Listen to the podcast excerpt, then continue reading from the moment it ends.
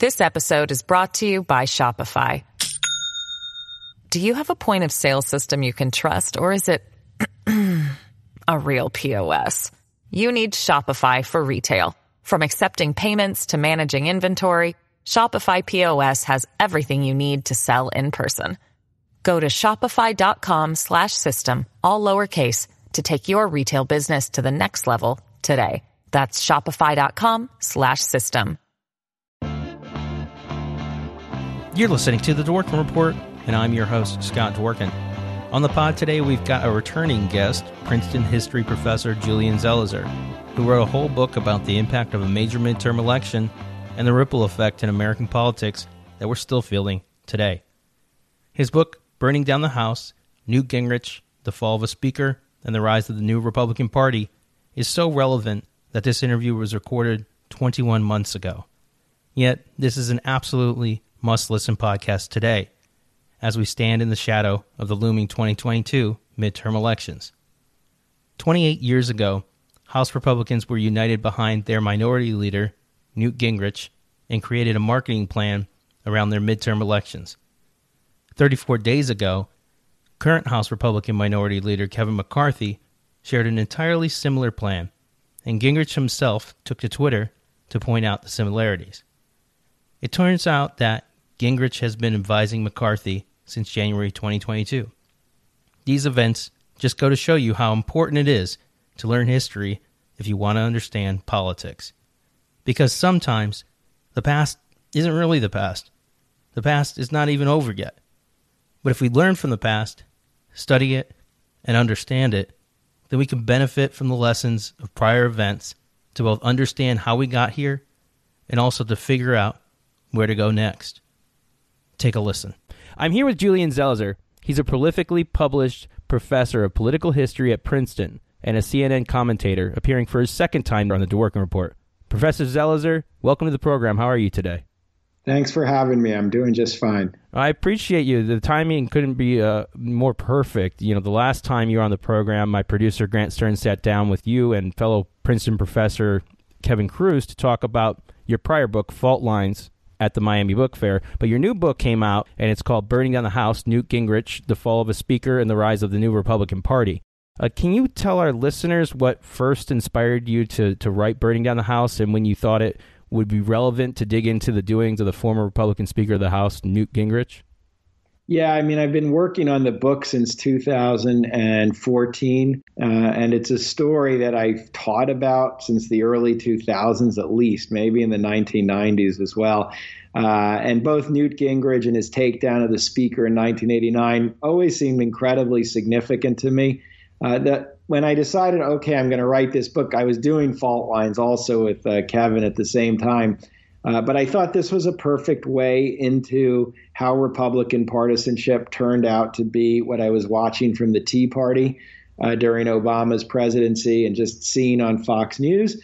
And I thought this was what historians look for the turning points where one things move in one direction or another. Uh, and so I decided to sit down and write the story. How important is it for readers to learn what happened in the 80s and 90s, uh, early 90s, that is, which led to Gingrich's political rise, the, the last era when Democrats controlled the House for more than four consecutive years? It's really important. I think uh, too many people uh, think of what you watch these days, whether it was under President Trump or uh, whether it was earlier uh, during those Tea Party years, as this aberration, as somehow radicals outside the party establishment of the GOP have taken over. It's this, this ongoing narrative. And if you go back to the 80s, the, the Reagan years, and you look at Gingrich and what he was doing on Capitol Hill, you see that this style of partisanship, uh, from you know vicious takedowns of opponents to the use of any kind of toxic language that one wants to the constant prioritization of partisanship over governing this was been there all along. This is now deeply uh, embedded in the DNA of the GOP, and you need to understand that to make sense of, of why Trump is president and and why his support among Republicans remains pretty strong. This episode is brought to you by Shopify. Do you have a point of sale system you can trust, or is it a real POS? you need Shopify for retail. From accepting payments to managing inventory, Shopify POS has everything you need to sell in person. Go to shopify.com slash system, all lowercase, to take your retail business to the next level today. That's shopify.com slash system. And let's talk about the, the contract for America. Can you explain to our listeners, firstly, the basics? What was it? Secondly, how did Gingrich use it to nationalize the 1994 midterm races? And lastly, how historically important was Gingrich's contract for America as a political idea? Yeah, it was an interesting uh, document that Republicans put out during the 1994 midterm campaign. Uh, President Clinton is in office, and they basically offer uh, a, a, set of proposals, uh, including uh, term limits for members of Congress, efforts to balance the budget, including a balanced budget amendment. I think it, there was a taking uh, back our streets provision, which is a kind of law and order uh, sort of provision. And it was a gimmick, meaning it was a series of these promises that focused, it was an eclectic mix of anti politics kind of promises and uh, conservative law and order slash fiscal conservative promises. And they put it on a piece, a, a tear out sheet that was published in the Reader's Guide. Uh, which used to be how people figured out what was on television. And the point was for Americans to get this, to tear it out, to put it on their refrigerator. And it was a reminder going into the midterms of what Republicans would deliver. And it was important because it was very good in terms of promoting why this midterm was something bigger than a bunch of local races. It was a national effort to reverse what Clinton was trying to do. Uh, it was great in terms of getting media eyeballs on Gingrich and Republican candidates because uh, the press found this fascinating and they even have an event on the steps of the Capitol Hill where they hold this up and promote it. Um, and then it became a problem because after Republicans do take over, they're unable to pass almost any of it. Uh, so it becomes just a reminder of what they didn't do. And now that we've set the stage, can you explain to our listeners what they'll learn from your book about how Newt Gingrich changed the entire political language of our country and moved the focus from policy to people?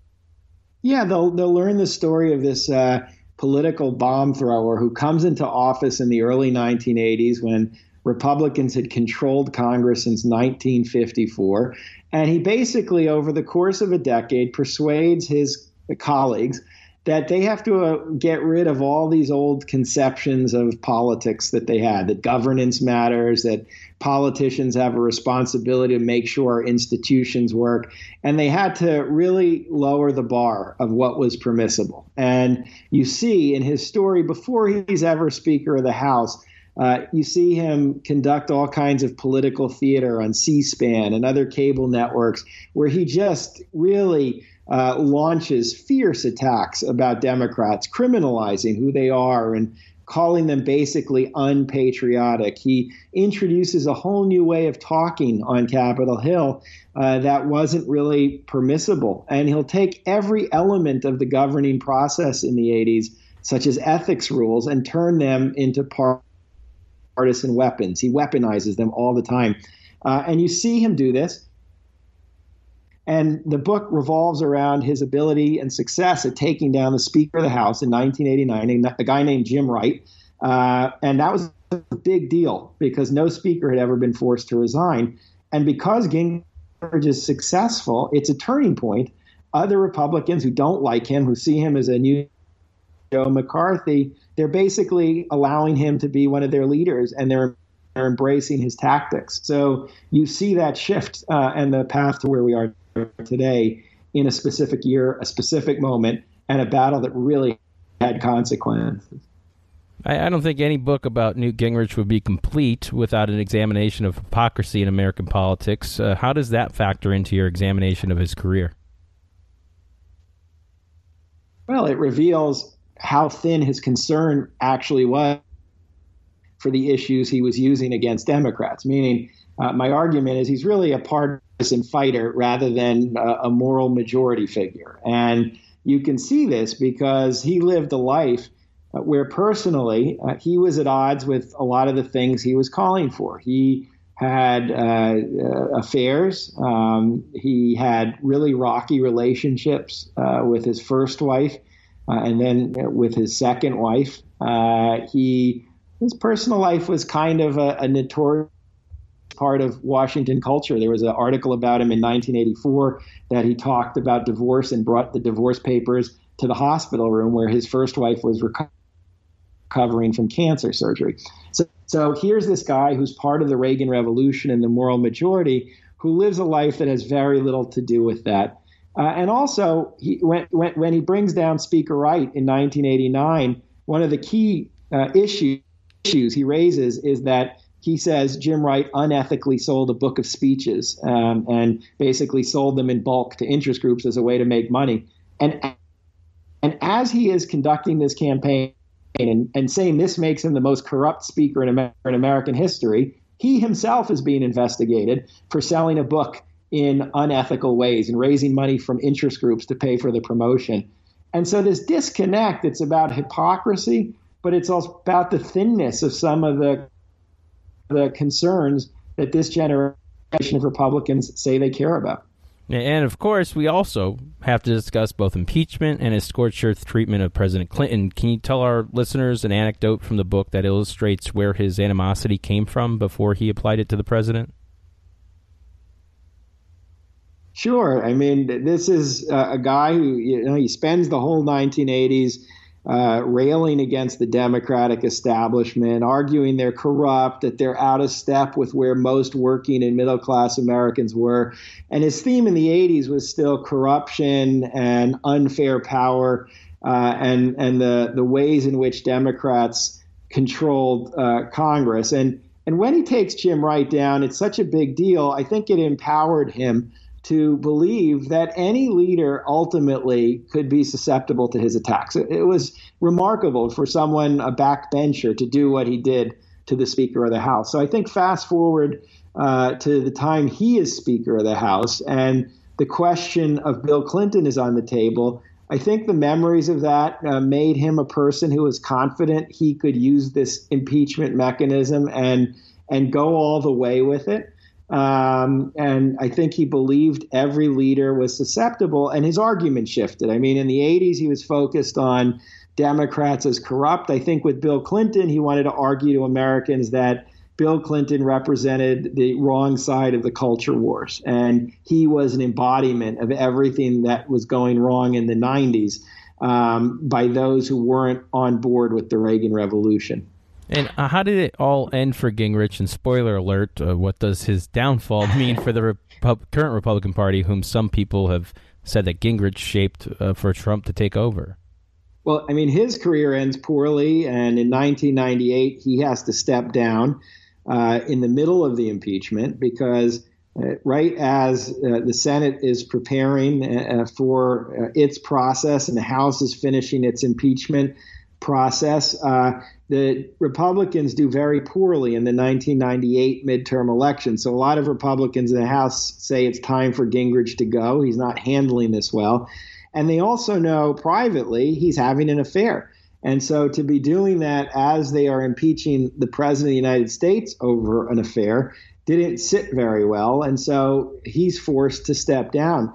Uh, and his career has kind of continued uh, he failed in his run for the presidency in 2012. He wasn't picked as vice president in 2016, though he was a finalist.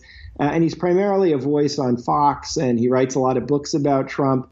Um, but his legacy is pretty big. And, and I think at some level he gets satisfaction. He must out of the fact that so much of what the party does and the way it says things, and even President Trump as an embodiment of that, reflects a lot of the strategy he was insisting was the only way Republicans could succeed back in the 80s. And, speaking of endings, uh, here we are after the ending of an impeachment trial that began before our last interview. We spoke with Grant Stern on the pod, uh, but in the middle of an even more consequential national coronavirus epidemic. How do you see all of this ending for America and, and for Trump? Well, we we have a big problem on our hands, and I think we as a nation are in in the middle at, at best, if not in the early stages of this very severe pandemic that uh, is led to death and it's led to economic harm and much more.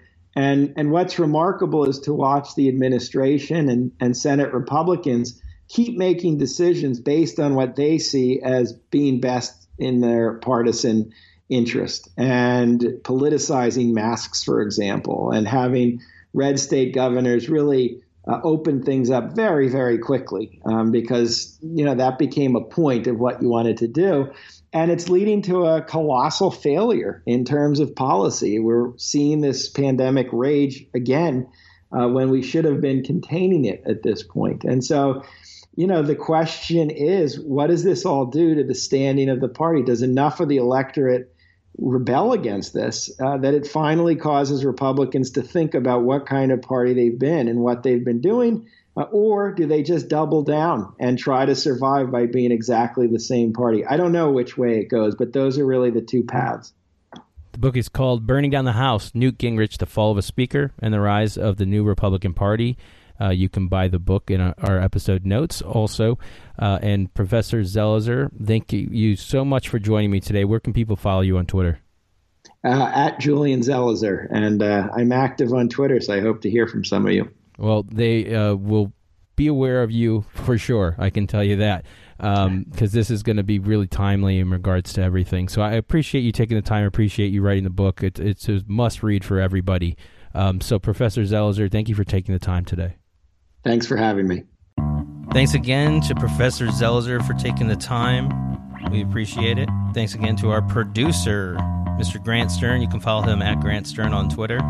Thanks to everybody else who helped on this episode, Sam and Ben. You can visit our website at dworkinreport.com for more episodes. You can also subscribe to our podcast on Apple Podcasts. Thanks again for listening. Be well, do good. Onward!